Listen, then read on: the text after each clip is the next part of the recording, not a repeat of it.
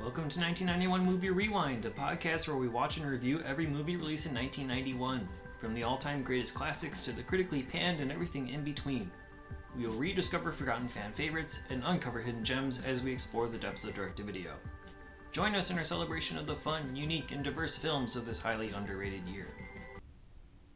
This week, we watched Salmon Berries.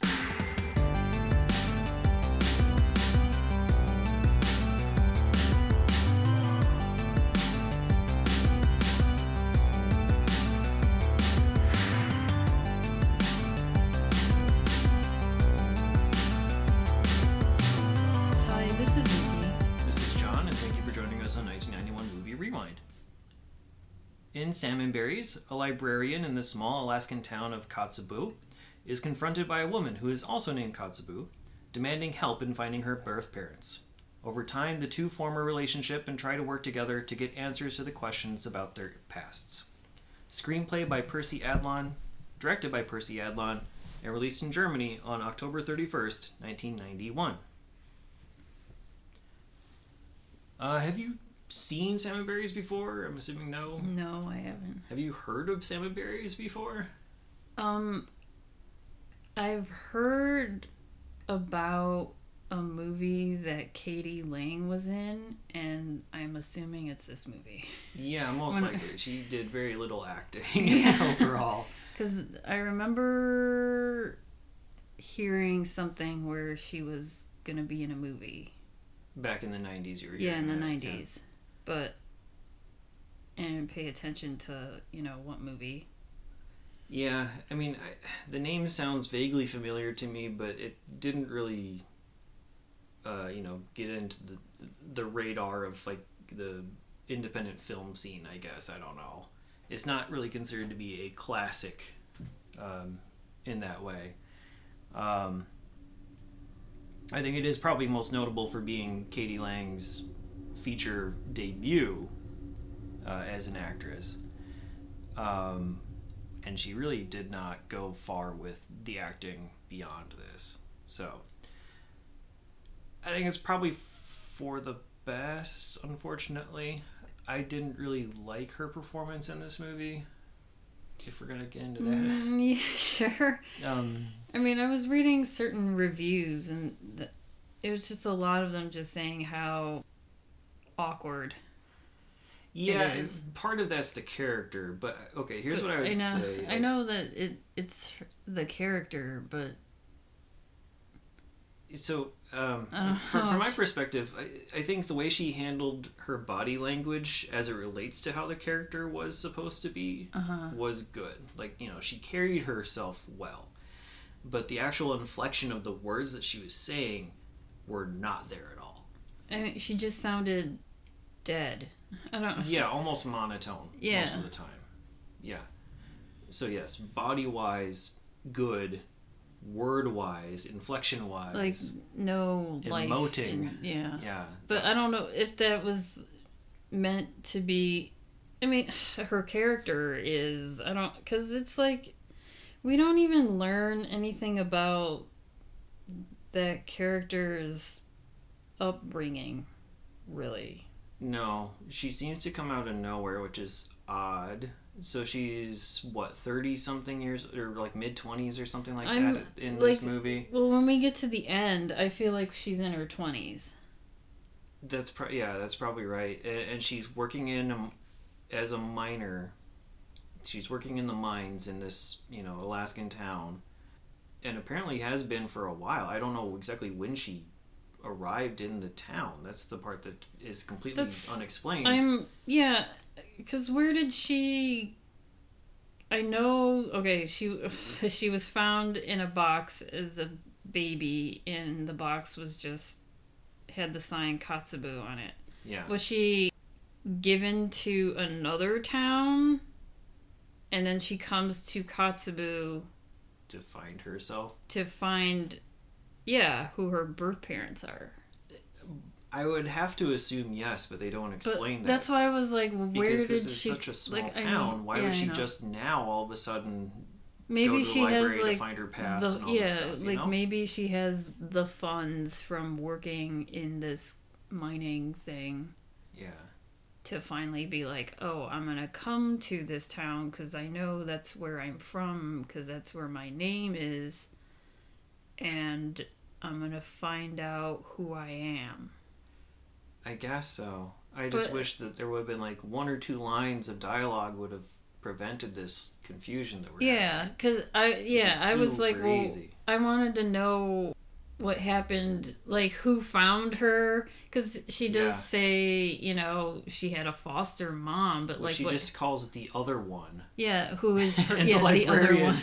Roswitha, has to like explain like, oh, oh, you mean your foster mother? Like, how did It's she like, figure that out by saying the other one? Just the other one.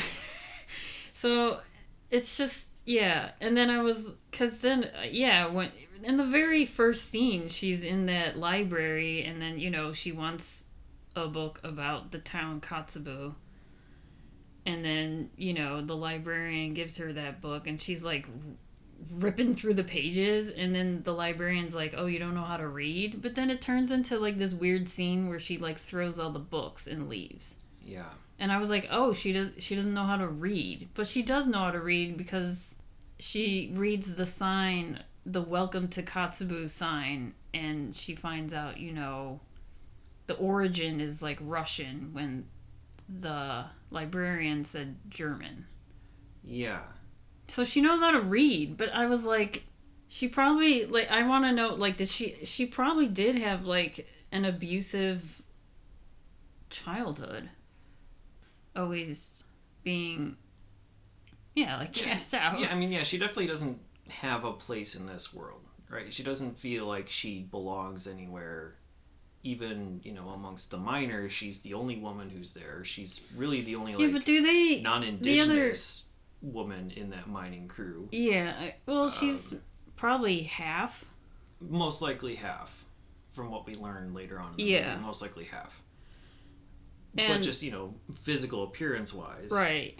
The other thing is that she poses as a man, like she's very androgynous, so everyone thinks that she is a guy. Yeah, I don't know if she's posing as a man. I think that's just who she is, and people just make assumptions. Right, because You know. the because she has short hair and she's tall and you know Yeah, everyone has sort of a deeper voice and Right. speaking, and and yeah, then everyone's just like calls young her boy or man. yeah calls her young boy or young man and she doesn't you know really she doesn't Tell- speak much at all, so like she doesn't spend the energy to correct anybody because Right. she generally doesn't speak Like, she all that much. Yeah. At least at start. It's sort of like in the opening book scene where she is just standing there awkwardly and like pointing towards stuff where she grabs the you know she says like one or two words and lets the librarian do all the work of you know carrying the conversation. And she's you know like flipping through the pages instead of like asking for help or asking questions. She's just that's what doing random i was stuff. like is that well because then i don't know any i was because I, I i just want to know her upbringing and we would never will. Yeah. Like is is this like a i because you know we do know that she was found in a box as a baby yes. somewhere and she did have a foster mom but we don't i was thinking like is this a nell situation? Like does she not know how to speak really or read? But she does know so she must have gone to some sort of schooling someone should must have taught her yeah it's really but I know that she's. But then I then I was like, well, was she abused in any way, or she? That's just how she is. Like she's just very, you know, she's just there, and She's- doesn't say much, but she says what she wants to say when she really wants to say something. Yeah, or when she becomes comfortable, she starts to open up to Right, Roswitha, the the uh, librarian. Yeah. Um, I mean, in all honesty, like what I wrote down is that she acts like a rabbit or a feral dog a lot of the time. You know, very That's why I was like, was she raised? Like, how was she raised? Was she cast out? Yeah, we'll never know. We'll never know that. I know, but But I that's I, kept on wondering that the entire time. I was like, who is she? I want to know who Yeah, is it's she? important. We need we need to know some of this stuff because like her eccentricities, they're not charming. They're not endearing in any way. And so like when she tries to start to forge a relationship with with Rosalina with Ross Was with, with uh, yeah. I'm getting confused with Rosalina, Super Mario Galaxy character, um, like Roswitha, the, the librarian. Like, I have no, I don't know. I, I don't want them to win. You know, like you know what I mean. Like, I don't want them to get together because I think Roswitha deserves better than Yeah. than Kotzebue. Yeah. Because Kotzebue is just you know strange then- for a strange sake because we don't know her background we don't know her history at all you know and, and yeah she's like unpredictable behavior she has weird anger spurts like when she does throw that book Yeah. and I was like oh you don't know how to read instead of like you know correcting her or something she just you know That's swipes what the I mean, that's what I'm thinking. Like, who she was probably not raised in a good situation. yeah probably not but we need to know what it is to have some sort of sympathy because I don't I don't know maybe we don't but I did not have any sympathy because I didn't have any background. I mean, I had sympathy like for her because I I don't think she's an asshole. I'm just like I but she feel acted like, like it a lot. I think she's just like misun- misunderstood because then I was like that's what I'm thinking. Was she must have been like abused or something. it it could be. I don't have any But I don't want to, you know, yeah. Um, assume, but but yeah virtually all of her actions are just really tough to wrap my head around you know, but like when Roswitha thought that she was still a boy or whatever and, and you know comes for her second visit into the library and she instead of correcting her and says no i'm actually a girl she mm-hmm. instead hides behind some shelves books, yeah. strips completely naked and walks out Walks out the naked. aisle and basically shows yep here here you go I'm a girl. I'm not a guy. yeah. And then someone else comes into the library and she has to go Yeah, she doesn't. change. Well, maybe she had to really prove instead of her saying no, I'm a girl, and then But she could have tried saying it through dialogue first. I mean, that's what didn't. I'm thinking. Like she can't So- emote some feelings because I feel like she has some trauma that We're- happened to her. We're we're in agreement on this. I'm just trying to explain, Okay. you know, that these types of actions do not endear the character to me. Mm. Like I'm an audience member. I need to connect with the lead character. I'm not able to because I don't have em- this background. emote her feelings through speaking, so she has to take all her clothes off and be like, "Here I am. I'm a woman." But then later on, she does try to convey her feelings through speaking, and Yeah. So I mean, it's because she's no becoming, focus, like, there's more no comfortable. in this. We're not going to understand why it was done this way unless we talk to Percy Adlon directly. Um, Mm. But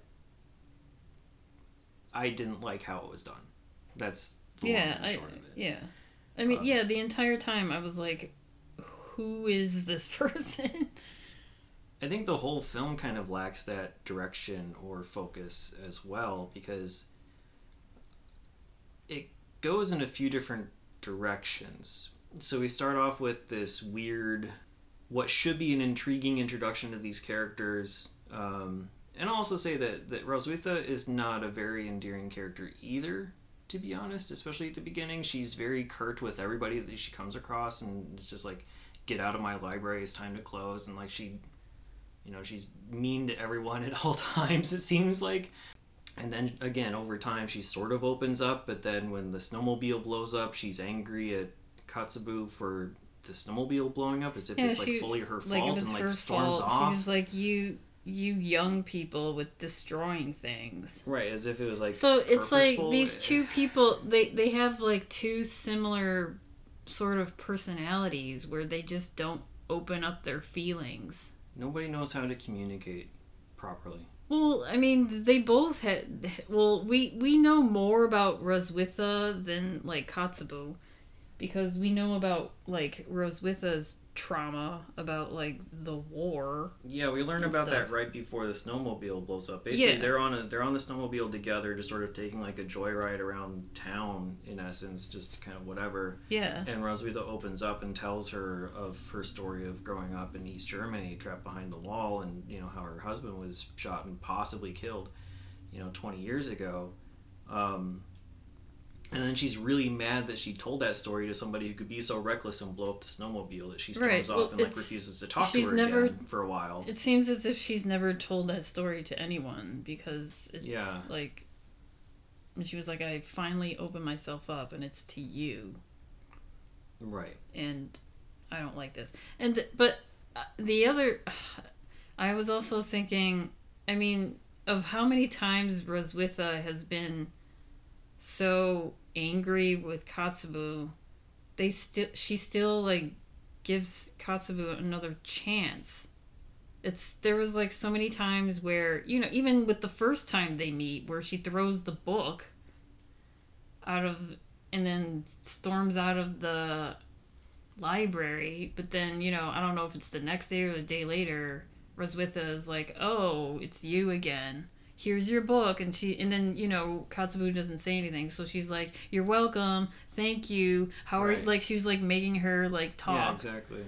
And like every single time, she's like, "Oh, you're loitering. I'm gonna call the police. Oh, you threw books. I'm gonna call the police." Like But she does- that type of stuff. But like, it, I don't know. It's a weird threat to begin with, and that's what Right. I'm saying. Like, she was not endearing to me in the beginning either. Is because like, "Oh, you threw a book. I'm gonna call the police on you." It's like, okay, like settle down, lady.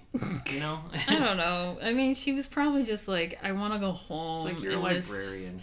Well, I don't know. She was probably don't like, I want to go home, and then this fucking asshole comes in and starts. I don't know. Like, I think she probably wasn't really gonna call the police. no, she was I'm just sure she threatening wasn't. But it's just to just make her get out of the library so like- she can just go yeah, home. just taking the conversation that part. But but sh I don't know. I don't remember if she says the same thing because you mentioned how she um, read the sign about how the city was founded by a Russian. Uh huh.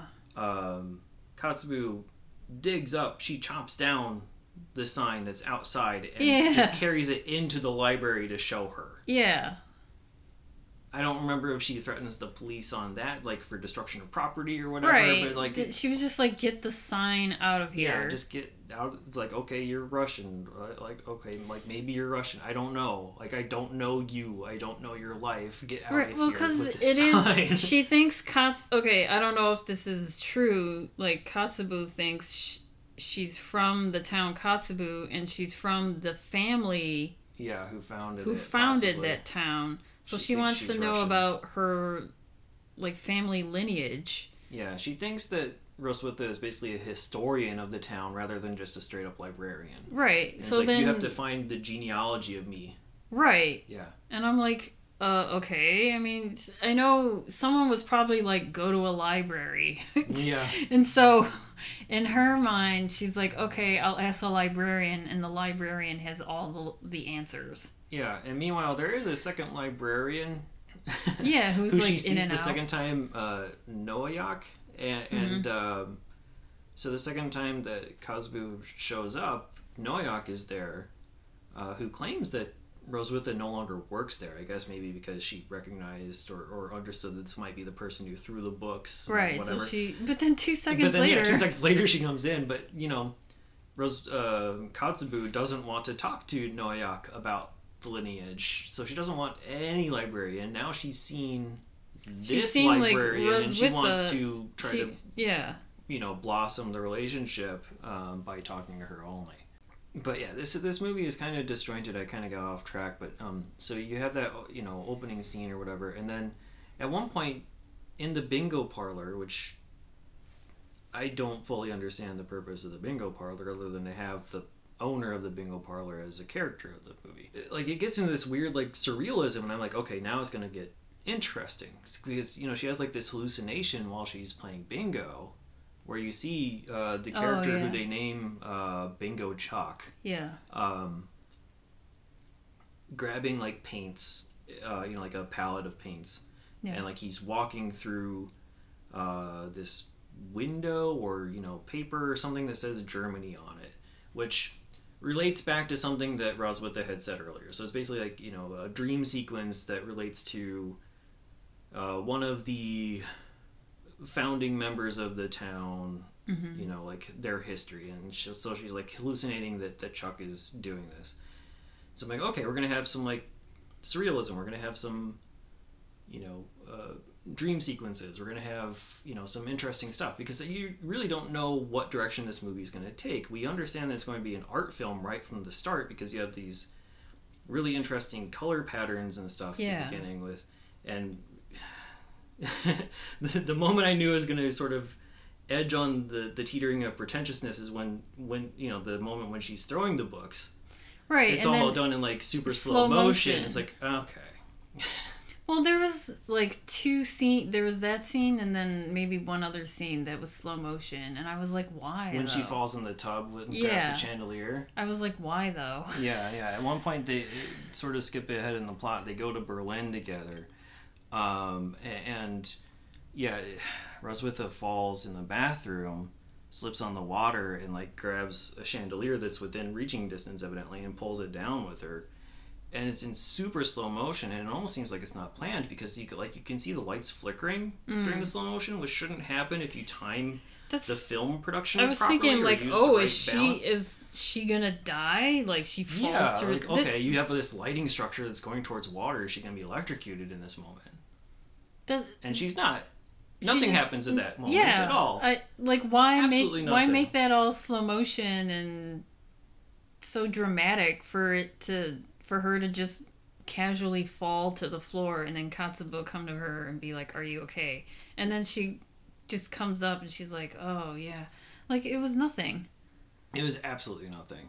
Like I didn't understand that scene. And then the other scene that was like, okay, is this like another pretentious art thing was when we're fast forwarding now to Yeah. that same day or night where they're talking because Kotzebue just all of a sudden professes her feelings to Roswitha saying I love you Right. and you're beautiful and starts trying to kiss her and does kiss her but then Roswitha is like no I can't do this Mm-hmm.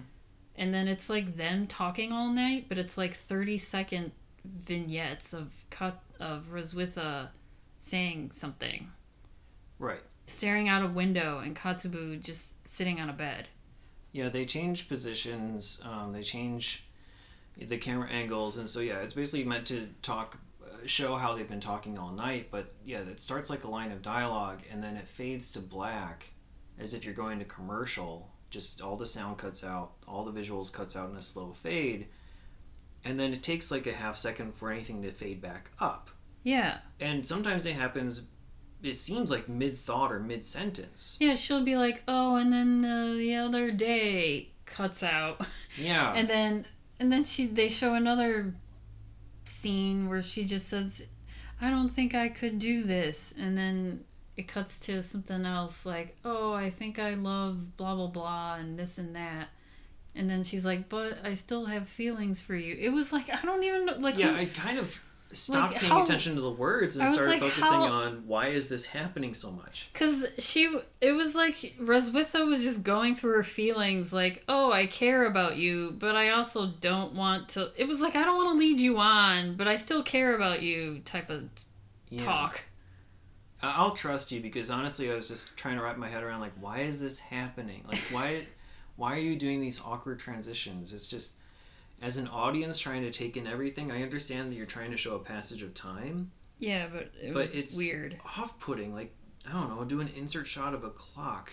Show the position of like the moon in the sky or something. I don't know. Like just do something different.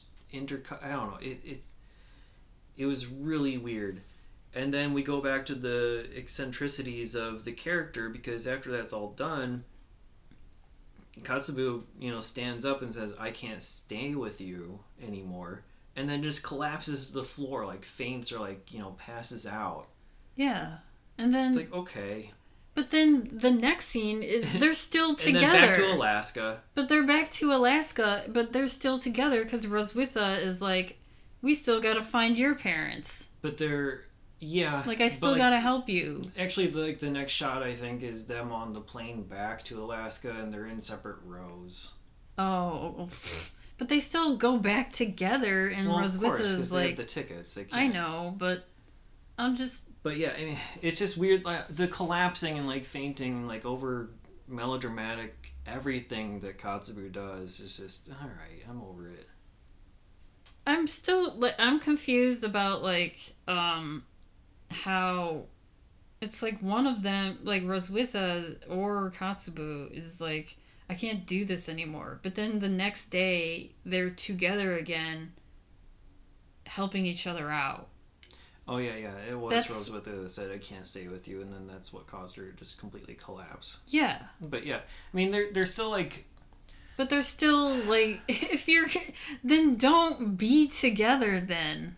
Like but they're just not together romantically. I, that's but I'm saying like don't be together like in the same room like ever then. If, you're saying I don't want I can't stand you, I don't want to be with with like physically in the same room as you, then if you saw like I know they're in a small town and yeah, you they're can't in a really super small town, so it's kind of they can't like avoid each other. But it's like when Kotzebue shows up again, Roswitha isn't like, okay, I told you yesterday I don't want to see you, yet you're here. right. Like, get the fuck out. I don't know. Like, yeah, and I then mean, maybe yeah, she they- they feels pretty much just bad, and then that she's like, okay, I'll help. Like, I feel like it was just like, okay, I'll help you find. It was like this whole movie was just like, okay, I'll help you find your parents or whatever. and a lot of it could have been avoided the way they handled the ending. I don't know. The whole movie could have been avoided the way they handled the ending and like what Yeah. was the big It was just, it, and that was uh, like, impetus. I'm still confused by that. Oh really? Oh, like the That's- necklace thing. Yeah.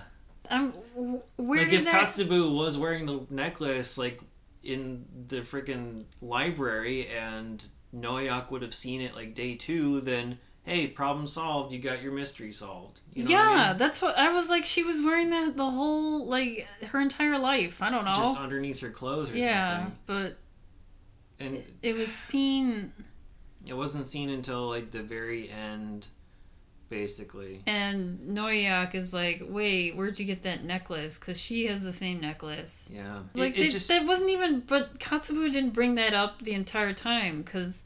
So she, uh, I'm assuming she had got that necklace from when she was in the box, being left as a baby. yeah, they said it was in the box with her. But she didn't say that. Like in the beginning, No, not in the beginning. she could have been like, she "Hey, said it once someone asked about the thing. yeah," but she, I don't know. She could have been like, "Hey, I was left in a box with this necklace." Right. She, and then she could have told Roswitha that I don't know, and they'll be like, "Oh, let's find the origin of this necklace." I don't know. Yeah, that would have been nice. Uh, and, and she probably would have been able to see what it It's was. like, oh, I I know originally. what she. Yeah, she'd be like, "Oh, I've seen this necklace before because I've seen Noayak wearing it, and Yeah. then let's figure this mystery out." Yeah, exactly. I don't know. but instead, it doesn't really show up at all until she's robbing Bingo Chuck. Um, like halfway through the movie, there's like this sort of frantic scene, and it's like, again, the movie doesn't fully know what it wants to be. I think, um, you know, there's a lot of anger in the town. It seems like for some reason, there's a guy with like a shotgun shooting things off. The dogs in front of the bingo parlor I think it's just a small, barking like crazy. yeah, a and- small town, and these people, you know, they don't. There's like not much to do in this town. so- Yeah, but it's you know very frantic pacing, and you know again, Kotzebue is like trying to rob Chuck to get money for these plane tickets to Berlin. Um, right.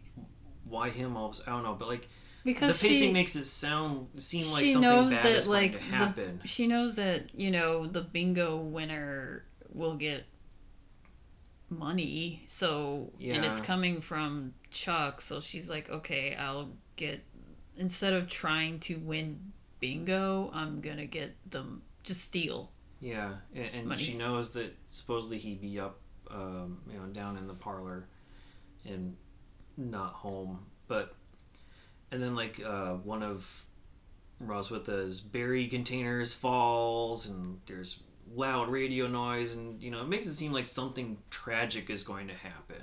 But really, all that happens is Bingo Chuck catches Kotzebue stealing. She's like, "I'm gonna cut your dick off if you get any closer to me." Yeah. And he's like, "Where did you get that necklace thing?" yeah, so And he knows. yeah. So that's like the first time it comes up is during this weird scene. Um, yeah, that we doesn't don't really we don't know as a viewer what the hell's going on, but he knows. He knows and we learn why he knows at the end and everything let's talk about the berries since i mentioned them briefly I mean, yeah, this Because movie is called Salmon Berries. it's called so- salmon berries So I'm assuming are those salmon berries?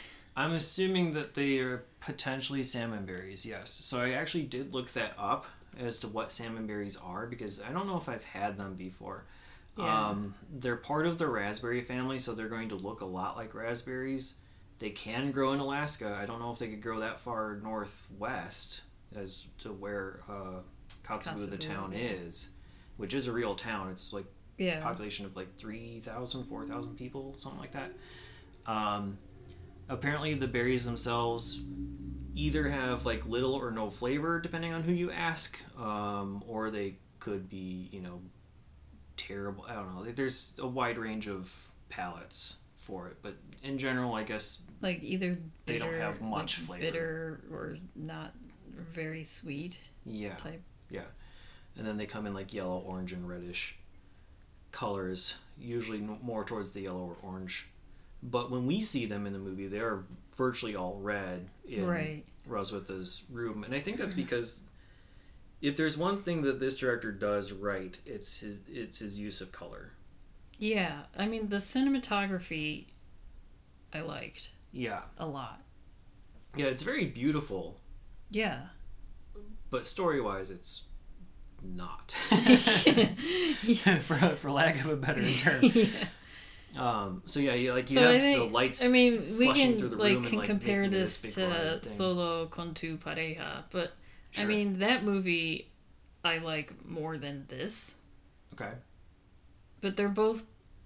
I mean, I know both movies. We were like, "Huh, what the hell?" But they're both pretty. Yeah, they're both pretty, and I yeah again it's very effective use of color. It's very strong individual colors most of the time. Like when we first see Roswitha in the library, it's a very very harsh blue light shining throughout the entire thing. Mm-hmm. At one point, there's Chuck and um and uh, Noayak talking to each other, and one of them is in like pure red light, the other one's in like pure green light. Yeah. And so like things like that where it's very focused color schemes, um, or like I said, when you're in the bedroom of Roswitha with all the berries across every single wall, it's just a big jumble of red in there, uh, and I think it works well against the the piercing white of the the snow of the town to break things up.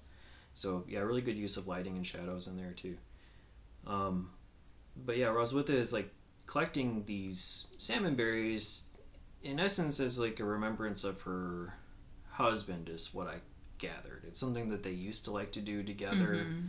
and she sort of carried on the tradition and she just keeps them in jars and she writes the year number on the bottom of the jars and just keeps piling them high and Yeah, has it's like nowhere she to doesn't use them. eat them. No, I mean she could here and there. Yeah. They're still largely edible. Um, she feeds Kotzebue some of them.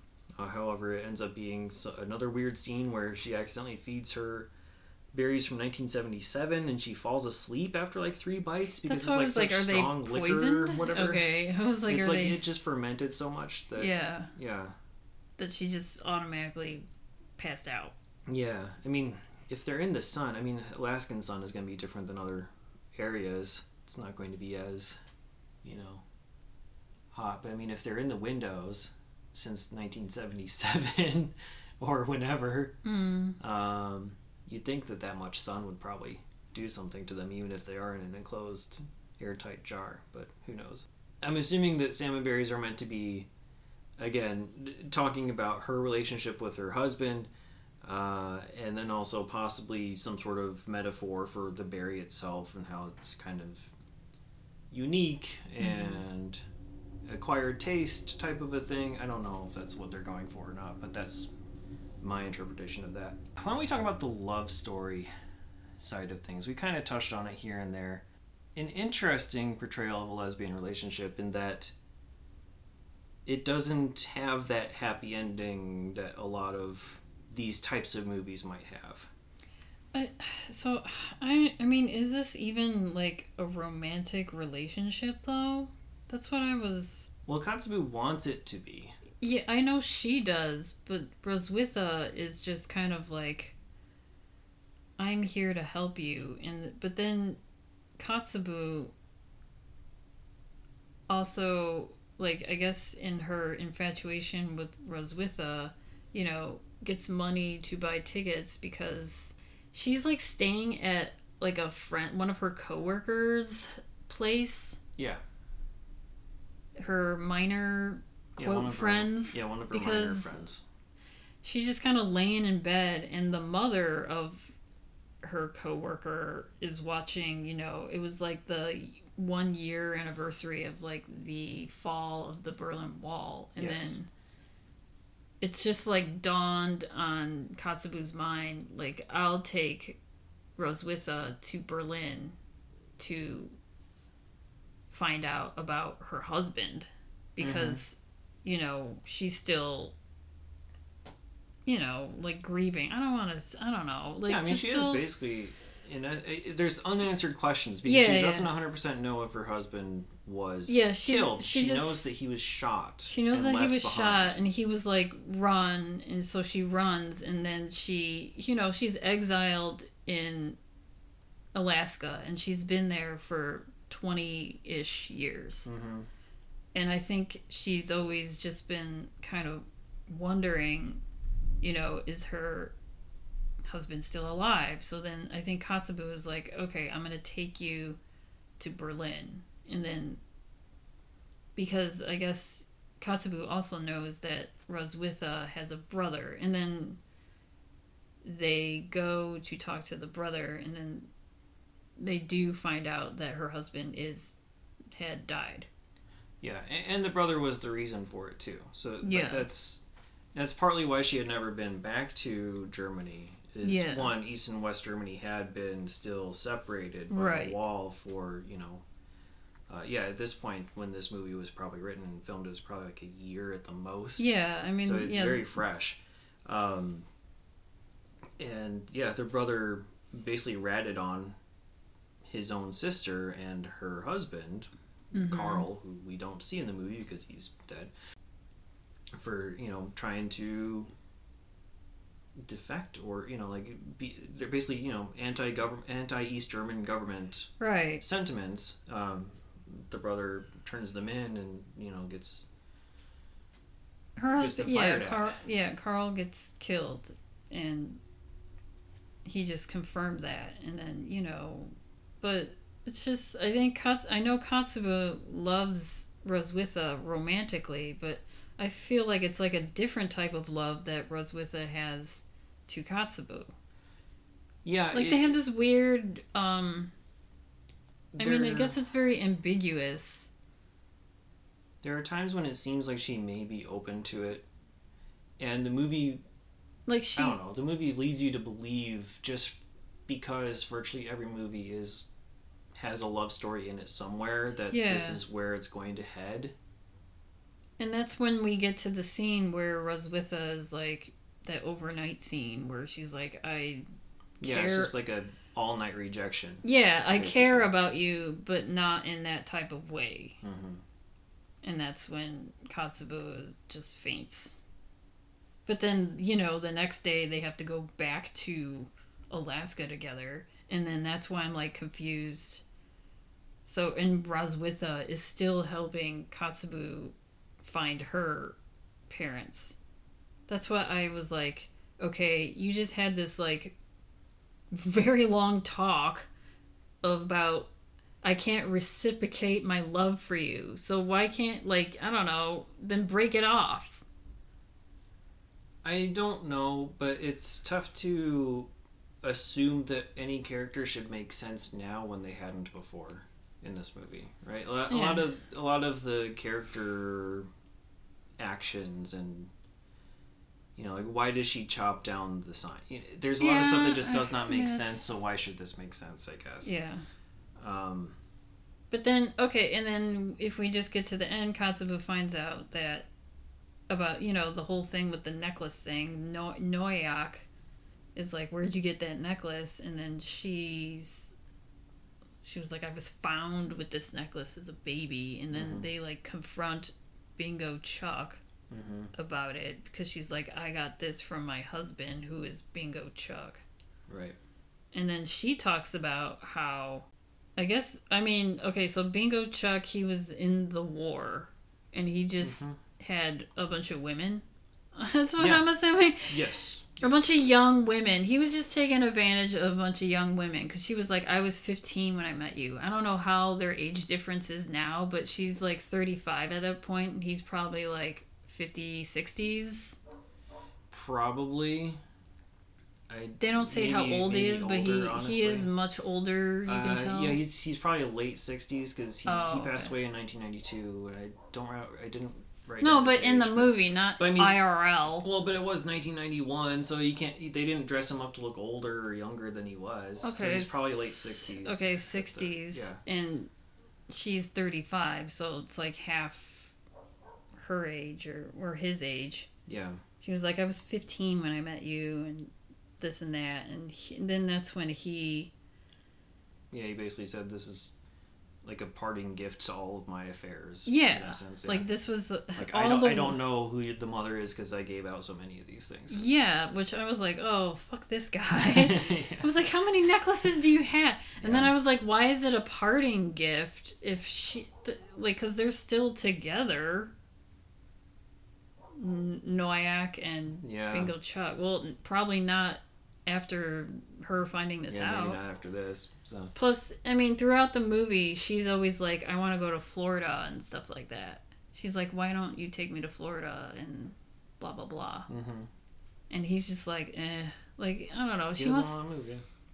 he doesn't want to do anything and she's just like i want to you know go places and blah blah blah and we you always promise me these things and we never do them Yeah, so she's kind of like officially fed up with him yeah, yeah. Bingo Chuck is not gonna come out of this movie very well. yeah and then but that was the end of the movie it was like and then he was like let me talk to my daughter and then kotzebue arrives and then they try to he tries to hug her and she's like Ugh.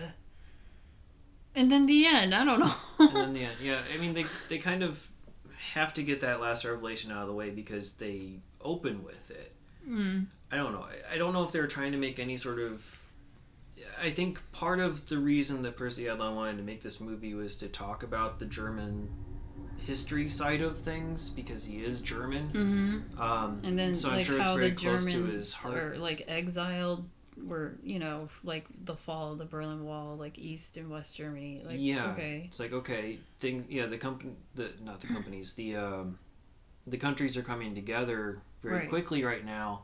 But let's not forget about what happened in the past, and Right. like let's, you know, there's a, a, a lot of it is about reconciliation and trying to to find your history and you know resolve these questions, and, and so I think that's a lot of what he wanted to to put in there.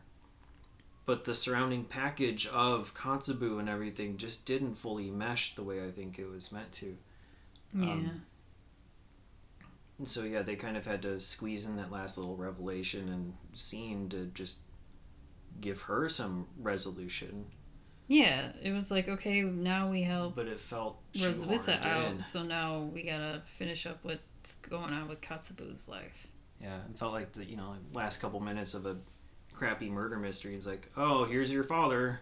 You know, yeah, it was like, but that was the, whole last ten time. minutes. Yeah. yeah, it, it was shoehorned in. And this is a ninety-five minute movie, so I don't know. Yeah, it felt longer. Yeah, um, it just didn't seem like it had the focus and the direction that it needed to. I think it needed to have more. I don't know. I wanted more dream sequences. I wanted more surrealism in there. I wanted more character development. Um, mm-hmm. There were arcs, but there was no development. So let's talk about uh, awards.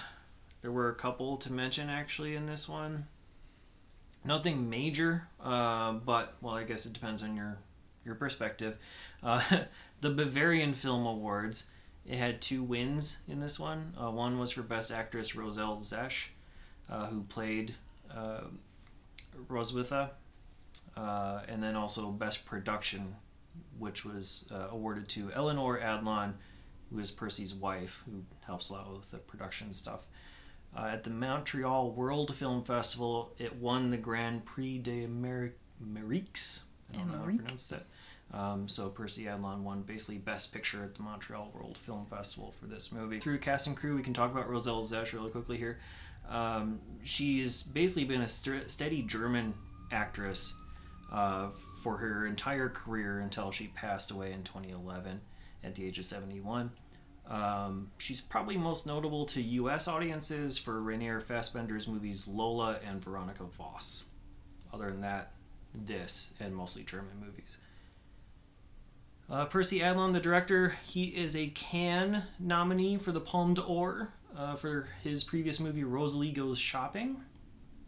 Independent Spirit nominated for the best foreign film Baghdad Cafe, which is also known as Out of Rosenheim.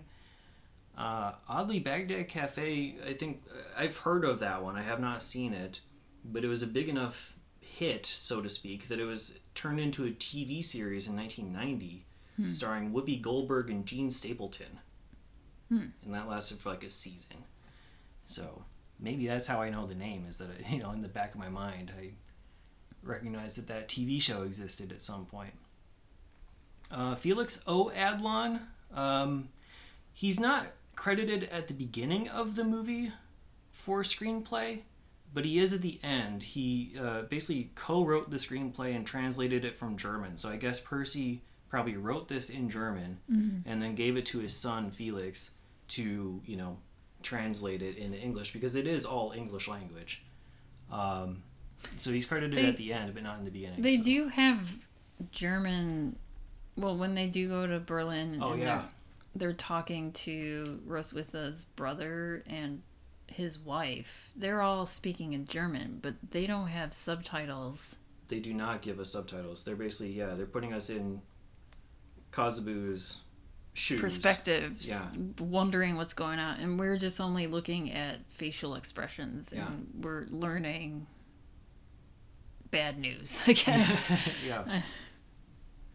Um, so Felix has done some other stuff, a lot of it with his father, um, such as uh, Younger and Younger, which is another Percy Adlon movie that stars Donald, Donald Sutherland and Brendan Fraser, uh, and then also Eat Your Heart Out uh, with his now ex-wife Pamela Adlon, who I think we all know is like the voice of Bobby Hill and has done a whole lot of uh, acting and voiceover work throughout her years.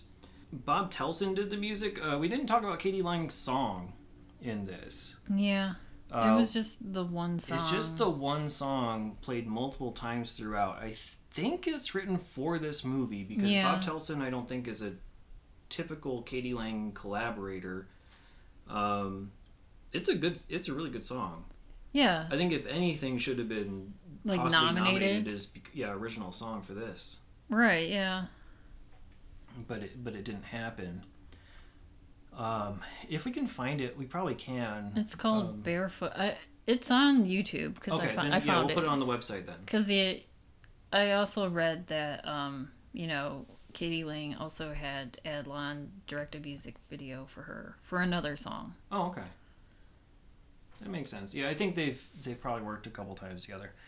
Um, Bob Telson did the music for Baghdad Cafe as well. Um, his biggest hit was "Calling You," which I don't know by name, but apparently it's you know been sung on like singing competitions like American Idol and Oh, been used like, so you think you can dance or stuff like stuff like that afterwards. So evidently it's known to some degree.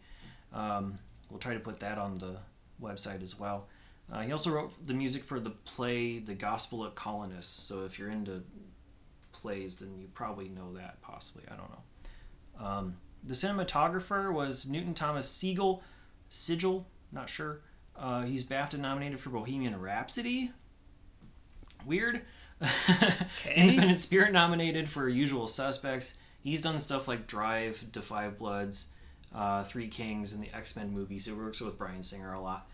Um, he's also going to do the 1991 movie Murder in High Places. So that's partly why the cinematography That's- is so good, yeah. because he is a you know That's he's one of those interesting. types of guys. Well, because we've seen, you know, with like Terror Within, Yeah. like those cinematographers. Some of them get their start in lower places. I wouldn't really consider this a lower place. I mean, this was still good, and then Yeah. I mean, you know, his other movies, like you know, Usual Suspects and stuff like that. I mean, that's but yeah, sometimes these people can pop up in the unexpected places. I guess we'll say. yeah. Um, a lot of the cast were uh, indigenous people, um, and so a lot Yeah. of the, if they had credits, it was mostly in Northern Exposure, the TV show. So that you know, I'm not going to go over too mu- too many of these because there isn't a whole lot of cast in here, and they're mostly known for like one or two things. Typically, Northern Exposure, and that goes the same for Jane Lind, who played Noayak. Um, she was in, I think, a little bit of that as well. Um, I will say that she was a, a founding member of the Native American Theater Ensemble, which was created in New York City in 1975. So she's been active in the in the world, mostly I think in stage work, though. k.d. lang, I'll talk about her music career because again, there isn't a whole lot to talk about in terms of acting. Uh, four-time Grammy winner, 11 additional nominees. She also has the MTV Video Music Award win for the Best Female Video for 1992's Constant Craving. Okay. She was also on the very first issue of Entertainment Weekly back in 1990. Didn't realize that that had started so close to this era. I I thought it was yeah. in the 80s that it Oh. started, but guess not. Okay. Yeah. I thought Entertainment Weekly started mid '90s, so It started in 1990, so it's cool. I don't know. if, if you guys out I there have a 1991 Entertainment Weekly Yeah, that's issue, send them our way. I that's why I was wondering, are there any Entertainment Weeklies from? Because I was trying to look it up when we were when we have our uh, our Yeah. TV guides. I was like, was Entertainment Weekly around that time? the only reason I know it was is because we were talking about sleeping with the enemy, oh, and, and, we referenced a couple of the reviews from that. Entertainment I quoted, I Weekly. quoted Oh, a couple okay. of the reviewers. because I didn't. I became an Entertainment Weekly fan ma- mainly because of my mom getting the magazines, and then I used to get them, and then I kind of stopped. Yeah. It got to be too much. Yeah, Weekly is a lot. The weekly, the weekly That's a lot became to too weekly, too much. Too weekly. I don't know. It was too weekly. Entertainment bi weekly. yeah, I don't know. I was like, oh, I got more magazines to read. Yeah.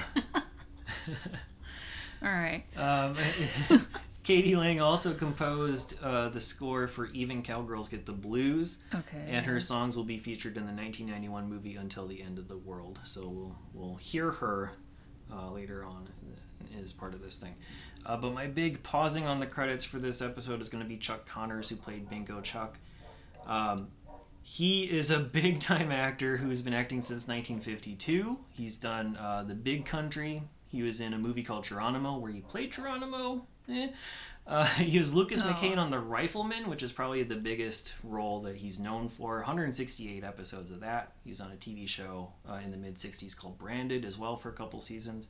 He's in Old Yeller, Soylent Green, Airplane 2. He's been in a whole bunch of stuff. Um, but before all that, he was a sports personality.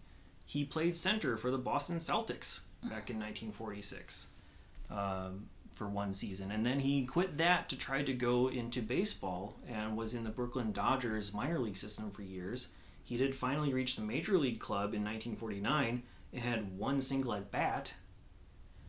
And then back down to the minors, he eventually landed with the Chicago Cubs in 1951 and played 66 games with them. Do you have his card? I do not have his card, but he does have cards. He has cards in 1959 for the Riflemen, so they had, you know, non sports cards way back then for these popular TV shows. So he does have a 1959 Rifleman card. Uh, also in 1988, there is a Cubs card for him through the Pacific Legends set. Um, he even has a 19, I think it was 88 uh, postcard for his time in the Brooklyn Dodgers. So even though he only had one at bat, he still got commemorated through a, a Dodgers postcard through some other series. Uh, he also has some non-sports cards in the 1991 sets face-to-face famous celebrity guessing game, and also 1991 set Starline Hollywood Walk of Fame.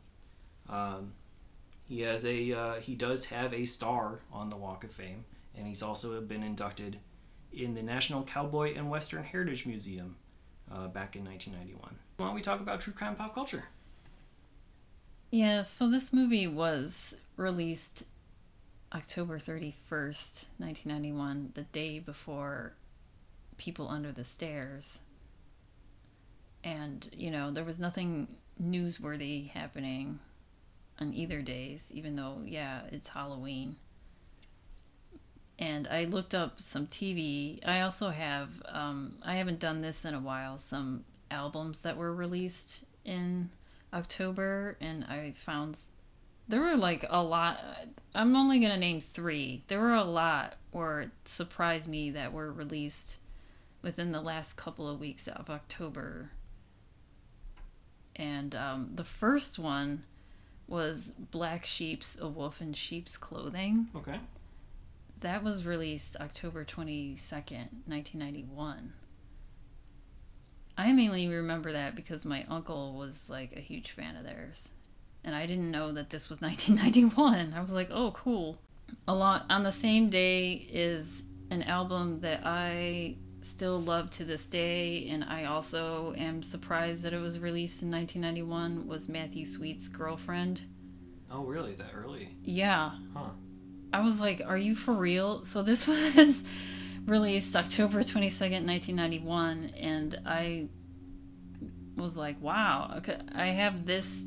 I definitely have this on CD, and this was his third album, and you know, his most famous, and it was breakup songs because he just went through a divorce in like 1990. So, because of his d- divorce, girlfriend came to be and that album was it was on the list as number 61 as on, according to paste magazine as one of the 90 best albums of the 90s which i agree And that, that was the video that had like anime and stuff like that. yeah yeah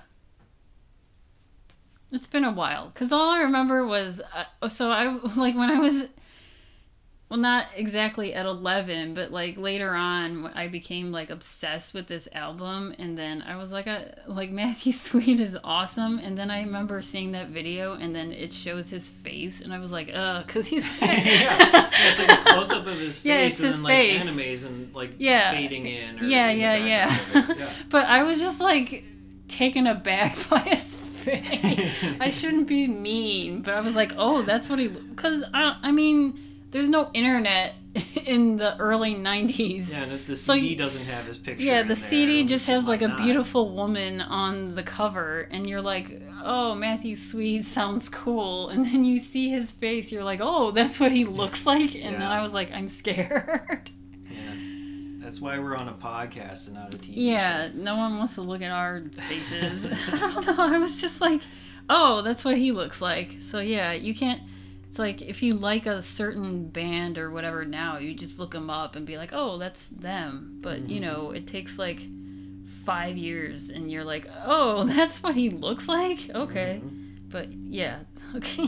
So that was the second one that was released in that month. I mean, there was a bunch that were I was surprised about in October. And then the third one that also I didn't I remember this, but I didn't know this was October 91 or 91 at all was uh, Big Daddy Kane's Prince of Darkness that was released October 29th, 1991. All right.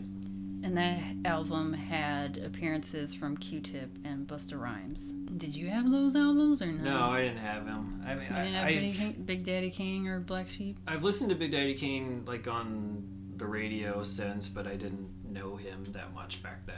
Yeah. So Okay, and then moving on to TV, there wasn't much difference. So, I mean, we'll talk about. I mean, it was Halloween, and there were a lot of Halloween episodes on this day. So, on ABC was Gabriel's Fire, which we've spoken about before. That's yeah.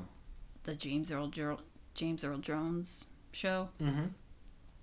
After that was uh, FBI, The Untold Stories, and then another sort of similar TV show called American Detective. They had a lot of these. Yeah, they did. They're now they're re- relegated to like basic cable channels like Forensic Yeah. Files and Cold right, Case yeah, they had a bunch of these. Just similar subject, but, you know, different stories, I guess. Mhm. And then on CBS was Top Cops, which we've spoken about too. That's yeah, yeah. kind of like, you know, live action Yeah. documentary style about cops telling whatever their hero hero stories. Similar vein. Yeah, and then after that was the Trials of Rosie O'Neill, which we've spoken to about before. That had Sharon Gless in it, and you know she was probably like a DA or an attorney. I mm-hmm. forgot Yeah. already. I forgot already. Yep. After that was Knots Landing, and then on Fox, which had all the Halloween themed episodes, was first The Simpsons Treehouse of Horror 2, which we watched Mm-hmm. for this podcast. We watched again recently. I Yeah. don't want to say we watched, but at that time, but we watched it recently on Disney Plus, and it's the episode where Homer gets the monkey paw. Yeah, it's the monkey paw, and then Bart has his mental powers where the whole town is in fear of him. Like if if if he senses someone isn't happy, then he's gonna do whatever. Mm. And then Homer is fired from his work and gets the job as a gravedigger, and then they do like a Frankenstein type of a thing with him. Yeah. Yeah. Monkey Paw is probably one of the most classic episodes. Yeah. segments of it. hmm It's also part, back when they were doing like Marge's warnings to the audience at the beginning of the whole thing. Like warning kids. Yeah, I don't know. They probably felt like they had to do that back then. All right. After that was an episode of Drexell's Class, which starred AJ Langer. Mm-hmm. So this was their ep- their Halloween episode. And after that was Beverly Hills 90210, which they had their own Halloween episode. So on to rankings and ratings. Um, where on your one to five star scale would you put Salmonberries? I mean, I'm gonna give this a. Okay. I think that's probably fair. I'm gonna be in the same area or so. On my zero to four star scale with the half stars in there, I'm gonna probably say one and a half, and it's mostly for the the visual, technical filmmaking Yeah. side uh, over anything else. Um, every movie's worth watching once. Would you watch this again? Think so either. I'm interested in Baghdad Cafe, if only so I can, you know, See why it was nominated? Or? yeah, why it was nominated, and you know, like, what is it about that story that will lend itself to a TV comedy? Yeah. so I'd watch other Percy Adlon movies. I, I'm good. I don't. I don't need this anymore. I can put the berries on the shelf. Uh, if you out there want to watch Salmonberries, as of this recording in October 2021, it's available on Prime, Tubi, Shout Factory TV, digital rental, or DVD, not VHS, oddly. Uh, as always, check your local listings. As for us, you can listen to us on all your major podcasting platforms. Please remember to rate, review, subscribe, and tell your friends. It really does help us out a lot. You can email us at 1991movierewind at gmail.com. Of course, you can follow us on Twitter, Instagram, Facebook, and Letterboxd. Just search 1991 Movie Rewind or go to 1991movierewind.com for the full list of 800 plus movies, along with show notes and more.